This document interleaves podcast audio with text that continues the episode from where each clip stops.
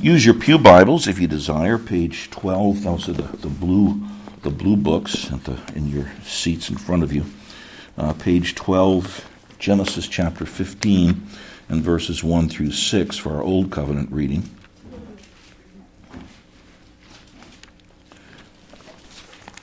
Abraham, the patriarch. We have Abraham, Isaac, and Jacob as the patriarchs. Abraham being the first.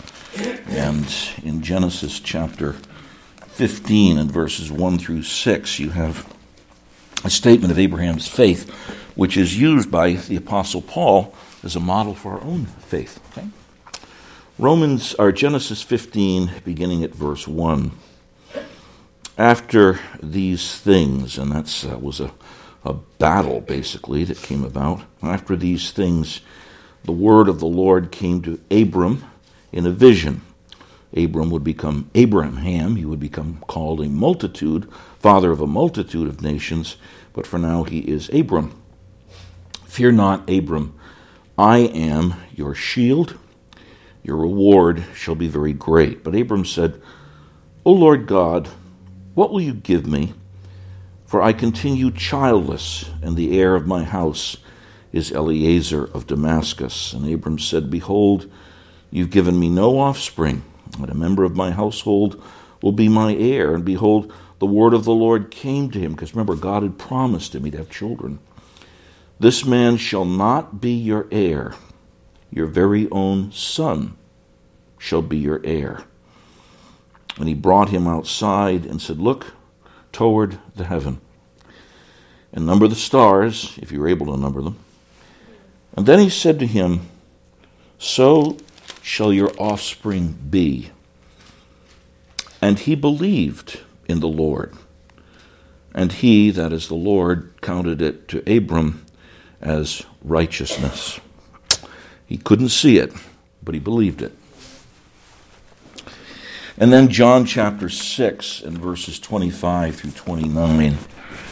And that's page 1059 and following in your Pew Bibles. John 6, 25 to 29, page 1059 and 1060.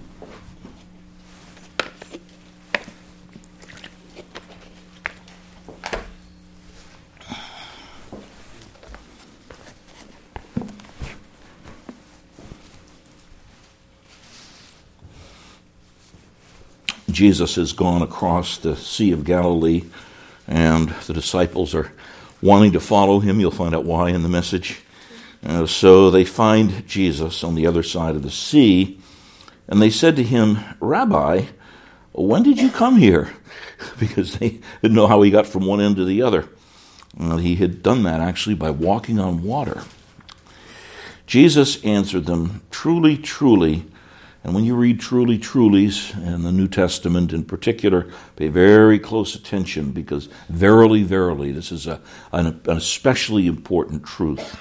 Truly, truly, I say to you, you are seeking me not because you saw signs, but because you ate your fill of the loaves.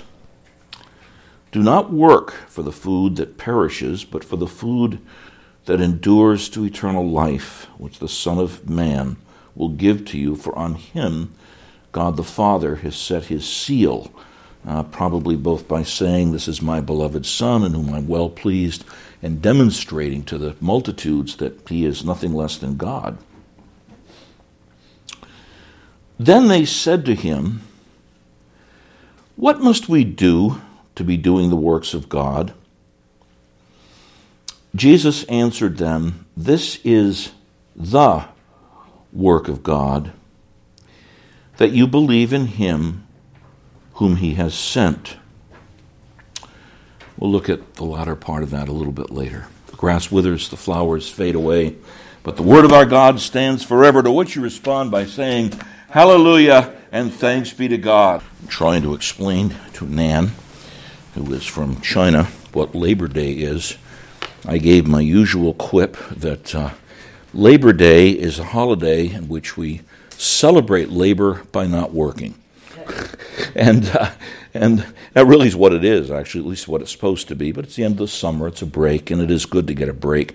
And really, we should appreciate Labor Day because it actually originated over 100 years ago as an, an appreciation uh, for work that was done by people out in the fields, out in the trades, people that were working in the cities. It was actually initiated by the, the growing labor movement of the time.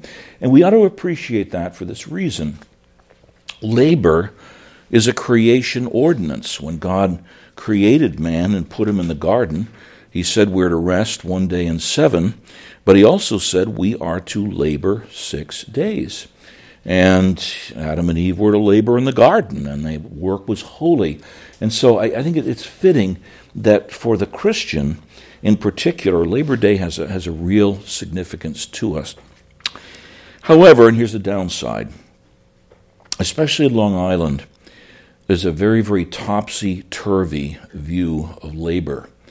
It's very much an upside down view of what labor is of most importance.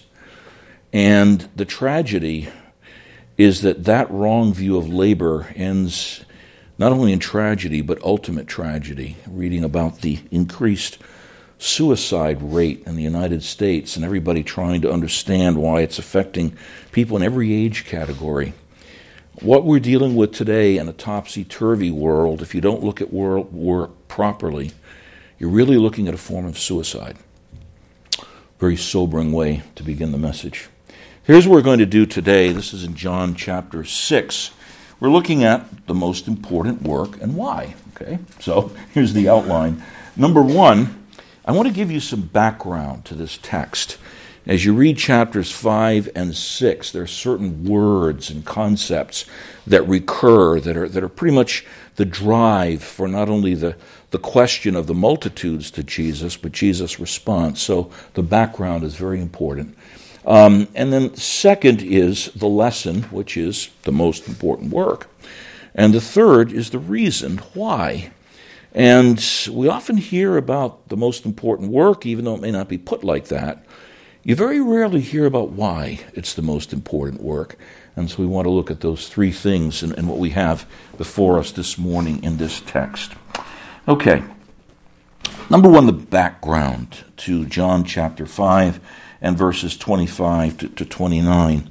John, there's, there's, a reason why when a person is uh, seeking the Lord, is wanting to grow in the Christian faith, there's a reason why it's commonly, uh, commonly recommended that, that people read the Gospel of John. Um, they say about John, elephants can drown in it and children can swim in it. And I guess the idea with a spiritual child is they can swim in John and not get drowned in all of the heavy duty concepts that are embedded in every chapter. Uh, but, but the reason why people are urged to read the Gospel of John is because John is about faith. John chapter 20. These, John says a whole lot of things that, that Jesus did that are not recorded in this book. In fact, he said many books couldn't contain them because Jesus was incarnate miracles, incarnate God. Everything that he did displayed God and, in his works. And John said you couldn't even contain those things in many books. But he said these things are written, what you read in, in John's 21 chapters, these things are written that you might believe, that you might believe in the Son of God, in the Lord Jesus Christ, and believing you might have life in his name. That's the whole purpose of the Gospel of John. And in, in chapter 5, leading obviously into chapter 6, there's kind of a cascade of all of this. Jesus is doing signs, and he'll continue to do them.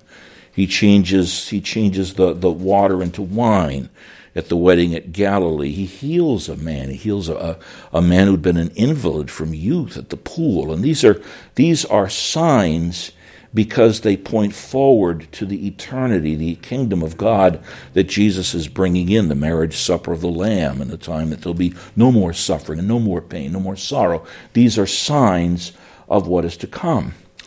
And the, the people are captivated by these, the religious leaders, not so much. the religious leaders who knew the Old Testament, those who prided themselves in their background, they are not happy with the Lord Jesus. And so Jesus in John chapter 5 gives the first of what are two pretty lengthy lectures or sermons or messages. And in, in John chapter 5, Jesus deals with their, their, the way they had wrongly understood the Old Testament. Very powerful text, verse 39 in John chapter 5. He says, You search, you, you keep doing, this is your work. You search the scriptures because you think that in them you have eternal life. And it is they that witness about me, and yet you refuse to come to me that you may have life. That's a really sobering statement. You realize Bible studies can be dangerous? You read books that come out, uh, what the Bible says about male leadership, what the Bible says about femininity, uh, what the Bible says about leadership in general, what the Bible says about politics, what the Bible says about diet, what the Bible says about health. And it's not that you can't gain things that would be helpful from here, you're dealing with the Word of God. But if you miss Jesus in these things, you've missed the heart of what the Scriptures are all about. I think one of the most sobering sets of books that, in, in many ways, is, is a phenomenal study the doctrine of God uh, by Stephen Charnock, two rich volumes. Very rarely is Christ mentioned as the one who is God Himself, who reveals all of these things personally and perfectly. I mean, He's de- dealt with, but it's more God in the abstract and Christ as an illustration rather than God in Christ who's the subject. So you see how easy it is for this to happen. And Jesus so is dealing with, with the way the religious leaders, they weren't so much captivated with the signs, but the faith they lacked. And then as you come to chapter 6 and verses 1 through 3, now things change a little bit. Jesus goes away to the other side of the Sea of Galilee. Now he's with the multitudes. And a large crowd was following him because they saw the signs that he was doing on the sick. Jesus went up on the mountain, and there he sat down with his disciples. And he would, of course, feed them, and he would walk on the water. Not technically signs, but they were the miracles that showed that he is God. But the text in John chapter 6 rather hauntingly, verse 2 because they saw the signs that he was doing. Verse 14 when the people saw the sign that he had done, which was the multiplying the loaves and, and the fishes, that's where they went awry. Religious leaders searched the scriptures, they missed Jesus. The multitudes saw the signs and they began to relish them. Senses, brothers and sisters, I don't mean senses up here that you think, but sense of sight, sense of smell, sense of taste, sense of hearing, sense of touch. These things can really make you miss the point. And this can actually come even with sacraments, where you look at bread and wine in itself or the water of baptism in itself. And those things, even though God ordained them, they can make you miss the point. And the term that was used years ago, rice Christians. Rice Christians were Christians that became Christians and professed to be Christians because they got rice from the missionaries. And so you had rice Christians, was the term that was used. But that kind of thing is true in, in, in every age. Today, you see what was common in Jesus' day. So much that passes at worship, it's entertainment, folks. It's the entertainment of the music, it's the entertainment of the coffee bar that you come to first, it's the entertainment of the message that's given. It, it, it's the show. It's the show. And it appeals to the senses. It, it, makes you happy. It makes you feel good. It makes you, you look at what's going on on the stage, and it captivates you. Well, that's no different than it was in Jesus' day, and it captured the multitudes. Consumerism. What I can get out of the Christian faith in the more crass sense in some of the mega churches, you can get your oil changed in your car when you're at worship. So, so there's that reason for come. So there's those kinds of things that, that occur in every age in the Christian church. Senses can make you miss the point. One old writer, I, I changed some of the words uh, to make it more relevant to our day, but he says the same thing he did. He said to be always entertaining people and catering to their needs in the name of the gospel is the surest way to raise up a generation of hypocrites and to influence lasting and to inflict lasting harm on souls. Wow. And, and, so this is the milieu in which Jesus ministered. Now notice, notice Jesus' emphases. Go back to chapter 5 for a minute with, with the religious leaders. In verse 24, he says, Truly, truly, I say to you, pay attention to this, he says to them. Whoever hears my word and believes him who sent me has eternal life. He does not come into judgment, but is passed from death to life. Wow! Jesus says that the greatest enemy that faces us in a fallen world is death and judgment. The greatest need to over, way to overcome that is what is called life. And Jesus has the audacity to say, Whoever hears my word and believes him who sent me, that is his Father, has eternal life and doesn't come into judgment. Wow. And you see why believing in him is so important. And, and, he, and he digs that in even farther. Truly, truly, I say to you, an hour is coming and is now here when the dead will hear the voice of the Son of God. Isn't that something? You can hear the Word of God now and reject it as if you didn't hear it at all. But he says, No, there's going to come a day. Everybody's going to hear the voice of the Son of God, and those who hear will live.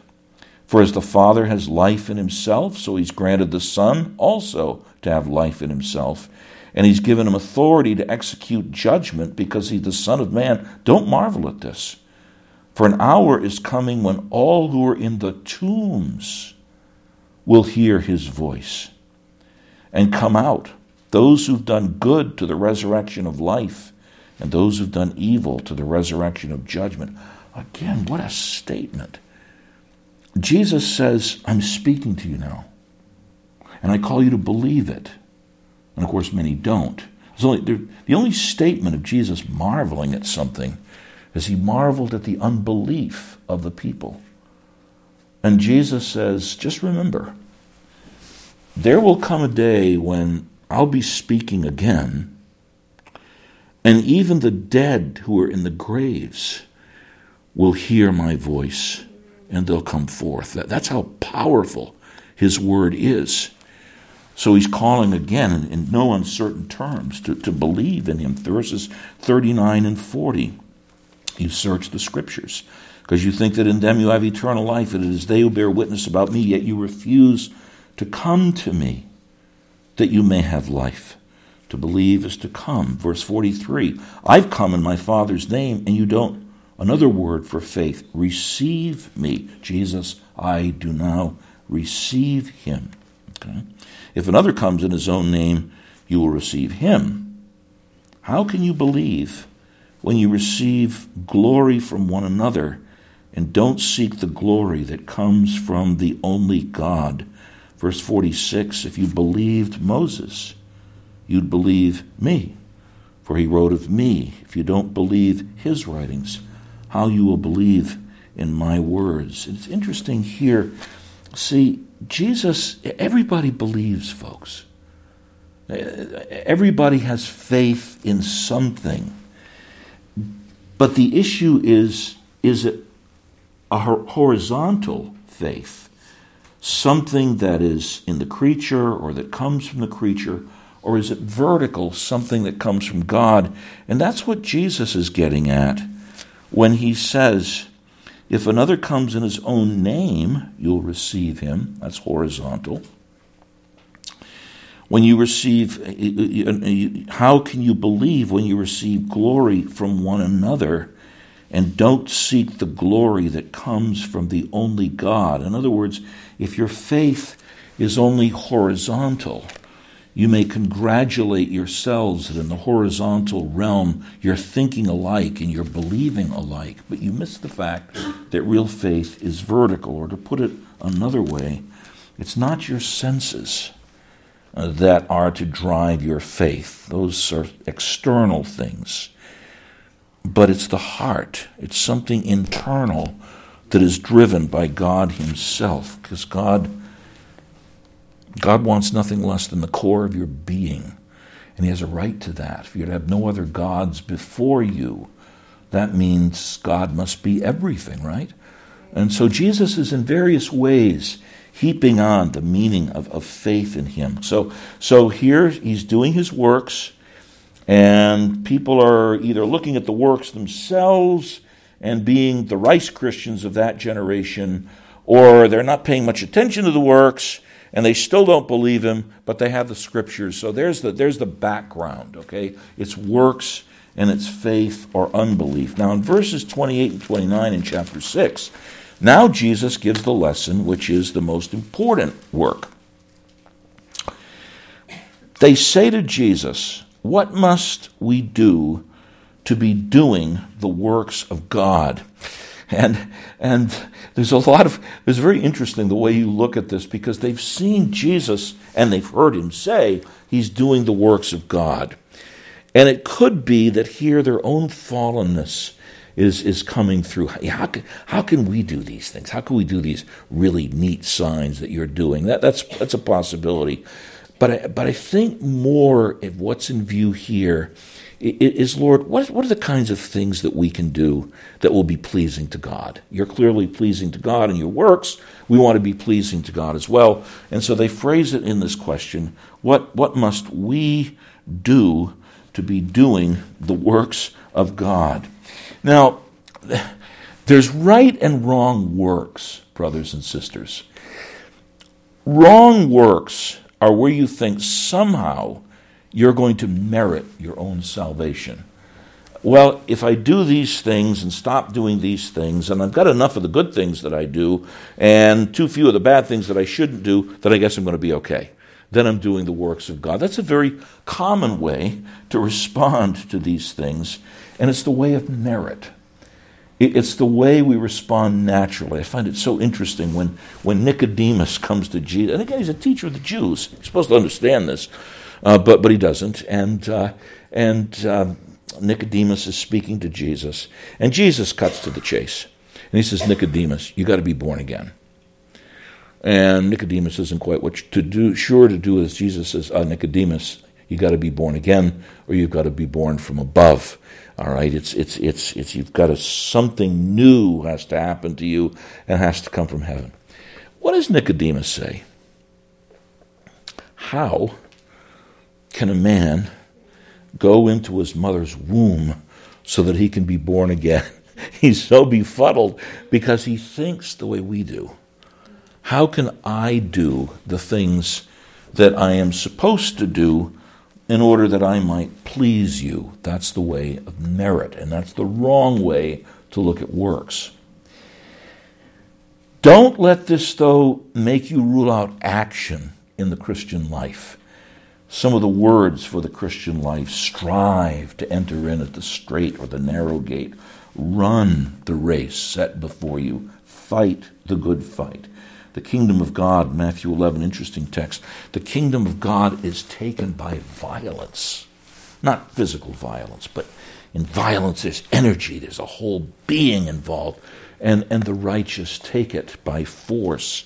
And when, when our catechism uh, explains it in the section on what does God require of us that we may escape his wrath and curse due to us for sin, he's not talking about what happens when by grace we believe in Christ and we're justified and adopted and so on. He says, No, what, what does God require of us in this life that we might be saved, escape his wrath and curse due to us for sin? To escape the wrath and curse of God due to us for sin, God requires of us faith in Jesus Christ. There's a reason that's first. Repentance unto life. And true repentance, folks, flows from faith in Christ with the diligent use of all the outward means whereby Christ communicates to us the benefits of redemption. You want to live a saved life? You give attention to the Word of God as it focuses on Christ. You pray. You're coming before the Lord all the time. You are in fellowship with other believers in Christ. You partake of the sacraments of the Lord's Supper after being baptized. So, so those are the diligent, that's the diligent use of all the outward means whereby Christ communicates to us uh, the benefits of redemption. So, don't be quick to criticize the people in their response. What must we do to be doing the works of God? Don't condemn that question. Would that more people did ask that question in our day. What's necessary for us to be pleasing to God and notice that while, uh, uh, that while Jesus marveled at unbelief, he takes all that we read of in John chapter 6 to the very end of the chapter to speak to them because, in itself, that really is a good question. The day of Pentecost, the Holy Spirit's at work in the multitudes, and the people say, What must we do? to escape this wicked and perverted generation. The jailer in Philippi, what must I do to be saved? And there's some reformed people that are bothered by you can't do anything. If God's chosen you, He'll work in you, you'll believe in the right time. Don't even ask the question. I don't think the Holy Spirit made any mistakes. Do you? God is at work in people. The Lord, by His grace, is convicting them of their need to be right with God. And it's a very natural thing to say, What, what must I do to be saved? Now, to that, though, Jesus gives the most important work. Jesus answered them. He doesn't, doesn't make fun of them, doesn't rebuke them. He tells them the truth. This is the work of God, as if there's no other. This is the work of God that you believe in Him whom He sent. That's the most important work for every man, woman, boy, and girl. It's the most important work for me, most important work for you to believe in Christ, whom God the Father sent. And, and the Apostle John, who wrote the Gospel of John, would put this in a little different way, but equally powerful in his first letter. You have 1st, 2nd, and 3rd John. 1 John 3 and verse 23. He's speaking about the commandments, doing the commandments of God.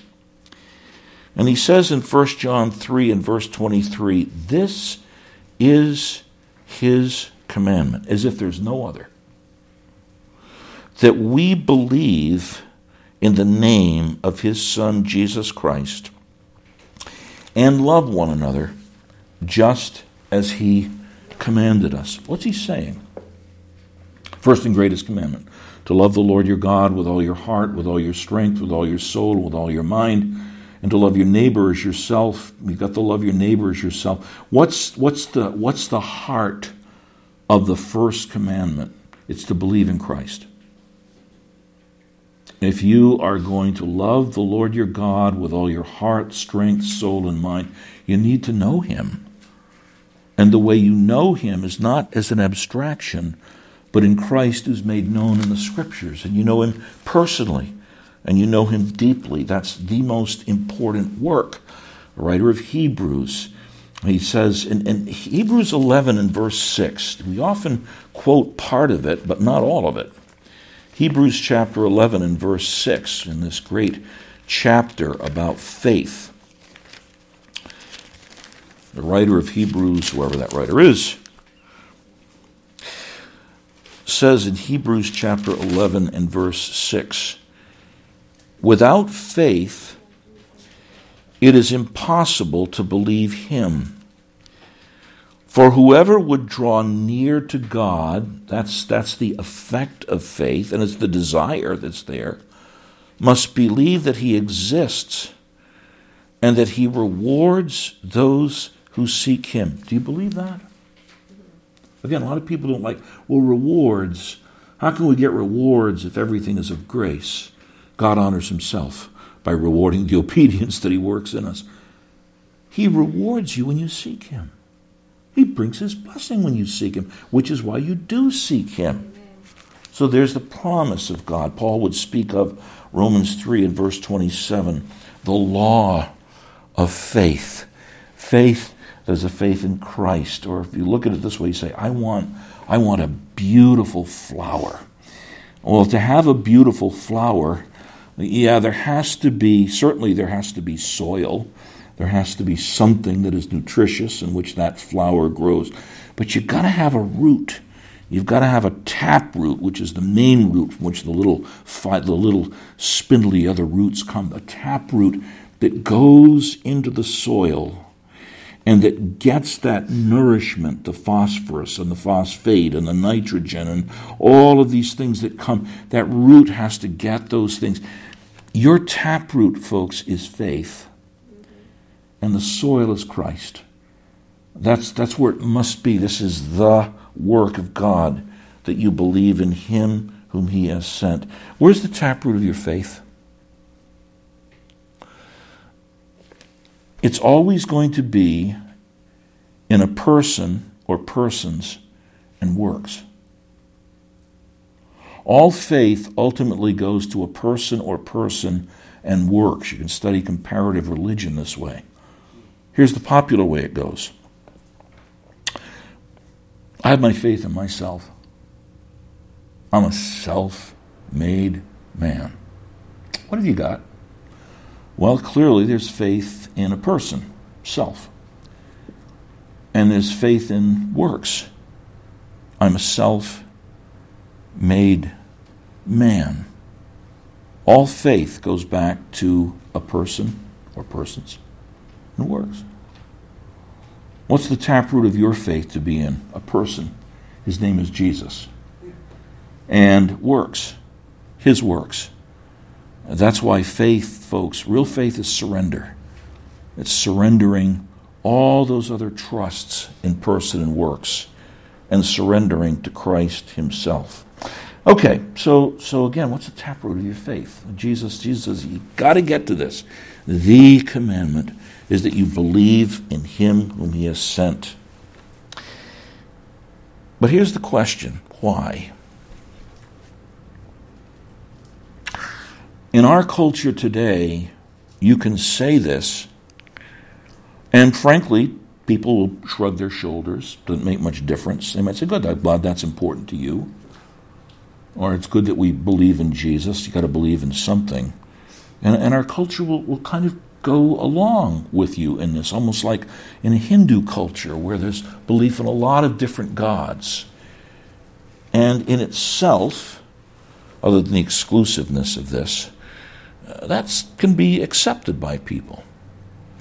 But I want you to think with me of what is either amazing arrogance or amazing honest reality. This is Jesus who says, you want to do the work of God?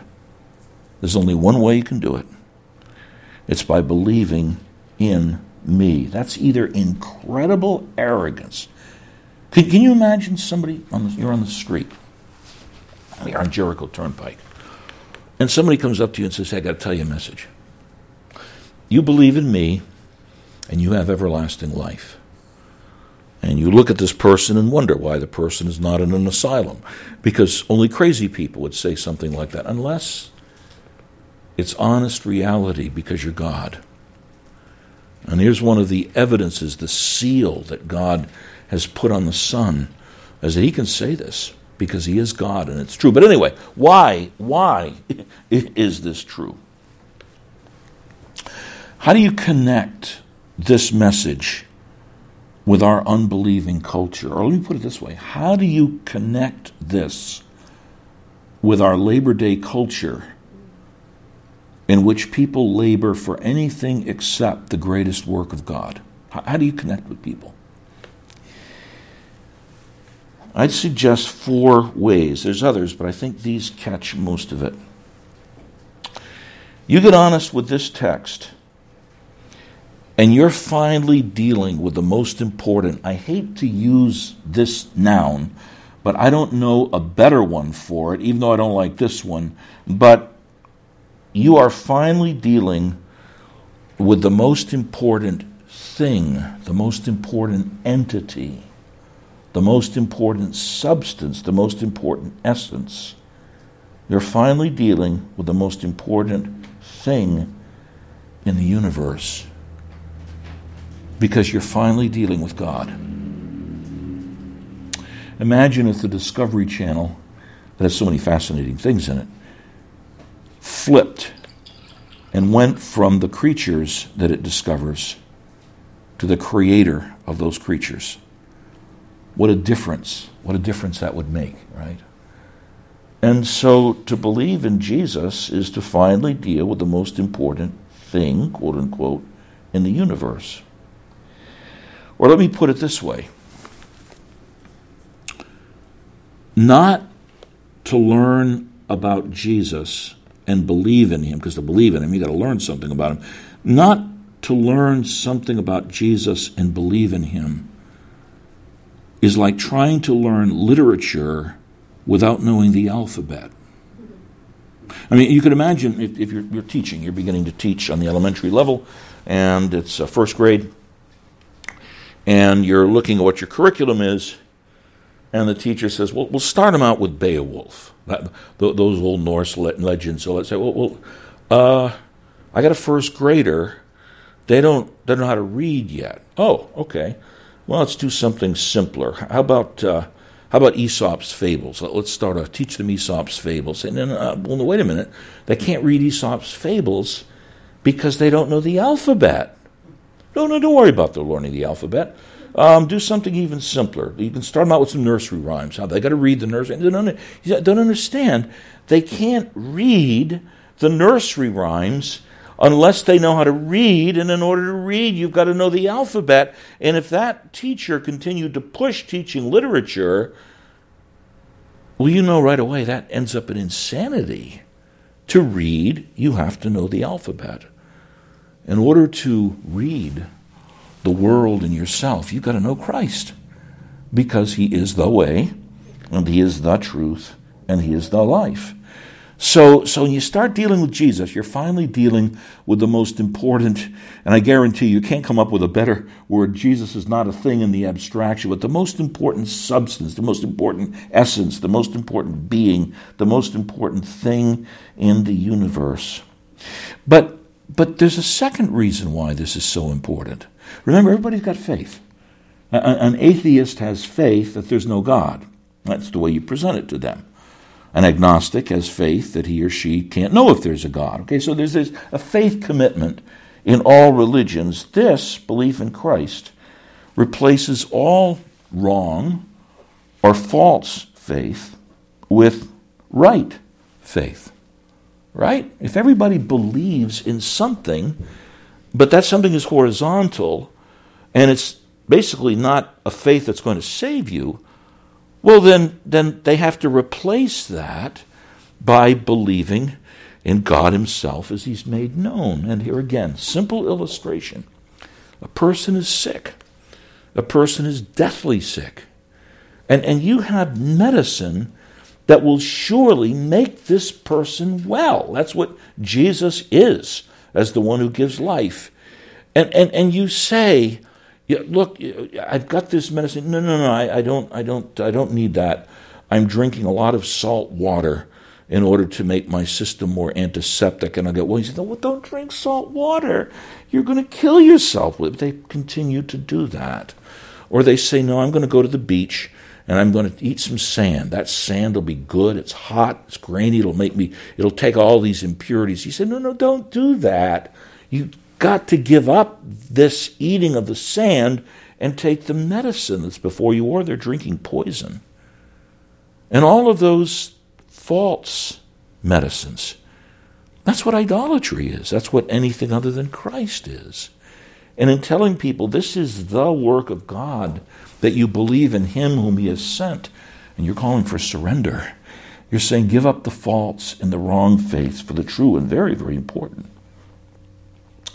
Number three, this is really what brings real transformation. What, what is faith? Faith, brothers and sisters, is a hand. And it, it takes something, in this case, someone, and it brings that one to yourself. And, and there's where the language of the senses does come in. Oh, taste and see that the Lord is good, right? He, his fragrance is as myrrh and as aloes, and so the, the taste and the smell, he, whose hands we touched concerning the word of life, whose word we heard concerning the word of life. And faith takes that one to yourself so that all Christ is ministers to you in all that you are. And that, bringing that one to yourself, transforms you because the Bible says it makes you one with Him. You so take Him to yourself that you are united to Him in what is really a marriage. And what does that do? Well, number one, your guilt is taken away. His cross. By his cross, this one with whom I'm one, he took the punishment for my sin.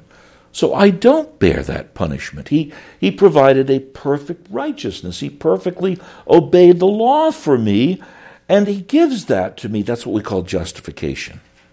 We're declared righteous by faith alone and in Christ alone. And He, and he, he went to death and disarmed the power of the evil one to deceive and to slander and to destroy because Jesus was himself destroyed on the cross, and yet he rose from the dead. And he's the great liberator. He liberates you from the bondage of that one who brings you into slavery. That's a powerful, powerful thing that Christ does. The, the flip side of that coin is if the Son makes you free, you'll be free indeed otherwise in bondage to the world, the flesh, and the devil. It brings that transformation. It brings the transformation of a new power to live. Because the Lord Jesus, who's married to you, says, Well, my greatest gift that I give to my bride is the Holy Spirit. And so I give him to you. I've not only given him to you to change your heart, but I give him to you to give you foretastes of heaven and love and joy and peace and patience and kindness and goodness and faithfulness and gentleness and self control. The, the down payment of the Spirit is yours. And you begin to think differently. Your priorities are different. Your focus now is on the Sermon on the Mount. It's what you are. You, you know what sin is, but you know that you're delivered from it. Blessed are the poor in spirit, for theirs is the kingdom of heaven. You know that you're in a world that has so much sadness in it, but the Lord Jesus has overcome death. Blessed are those who mourn, for they shall be comforted. Now, you are in a world of so much strife, so much animosity, so much warfare on every level. Blessed are the peacemakers, for they shall be called the sons of God, and you live out of the reconciliation Jesus did. you see it, folks? Do you see? This is what mere horizontal religion, horizontal religion can turn you to some of the caverns of the religion of this life. But Christ opens up the, he- the heaven of everlasting life to you. And, and even beyond that, if you can put it like that, you have a calling. Your, your whole life is shifted to what we call being captive to the kingdom of God, which means what? I want to see the same grace, the same power, the same love that entered into me and overcame me and made me a new creature. I want to see that done for everybody around me. That's that's the kingdom of God that you want, and you're you're captivated with that. Or if I can put it in the very big picture, and this is this is really kind of a wow thing.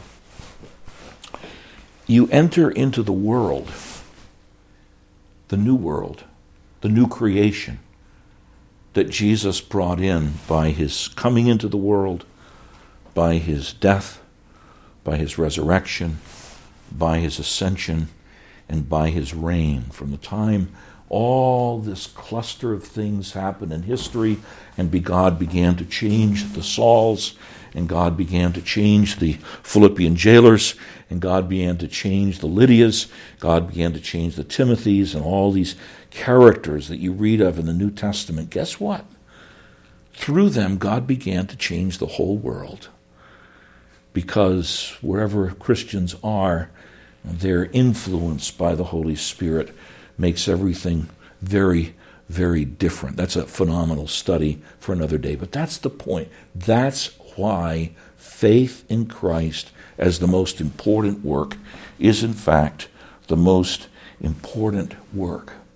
And, and uh, for, for Labor Day, it's, it's interesting. This has been commented on. You realize in Christ, you have a certain independence from health and affliction. You have a certain independence from sickness and health, riches and poverty. You have a certain independence from the down things and the up things. Why?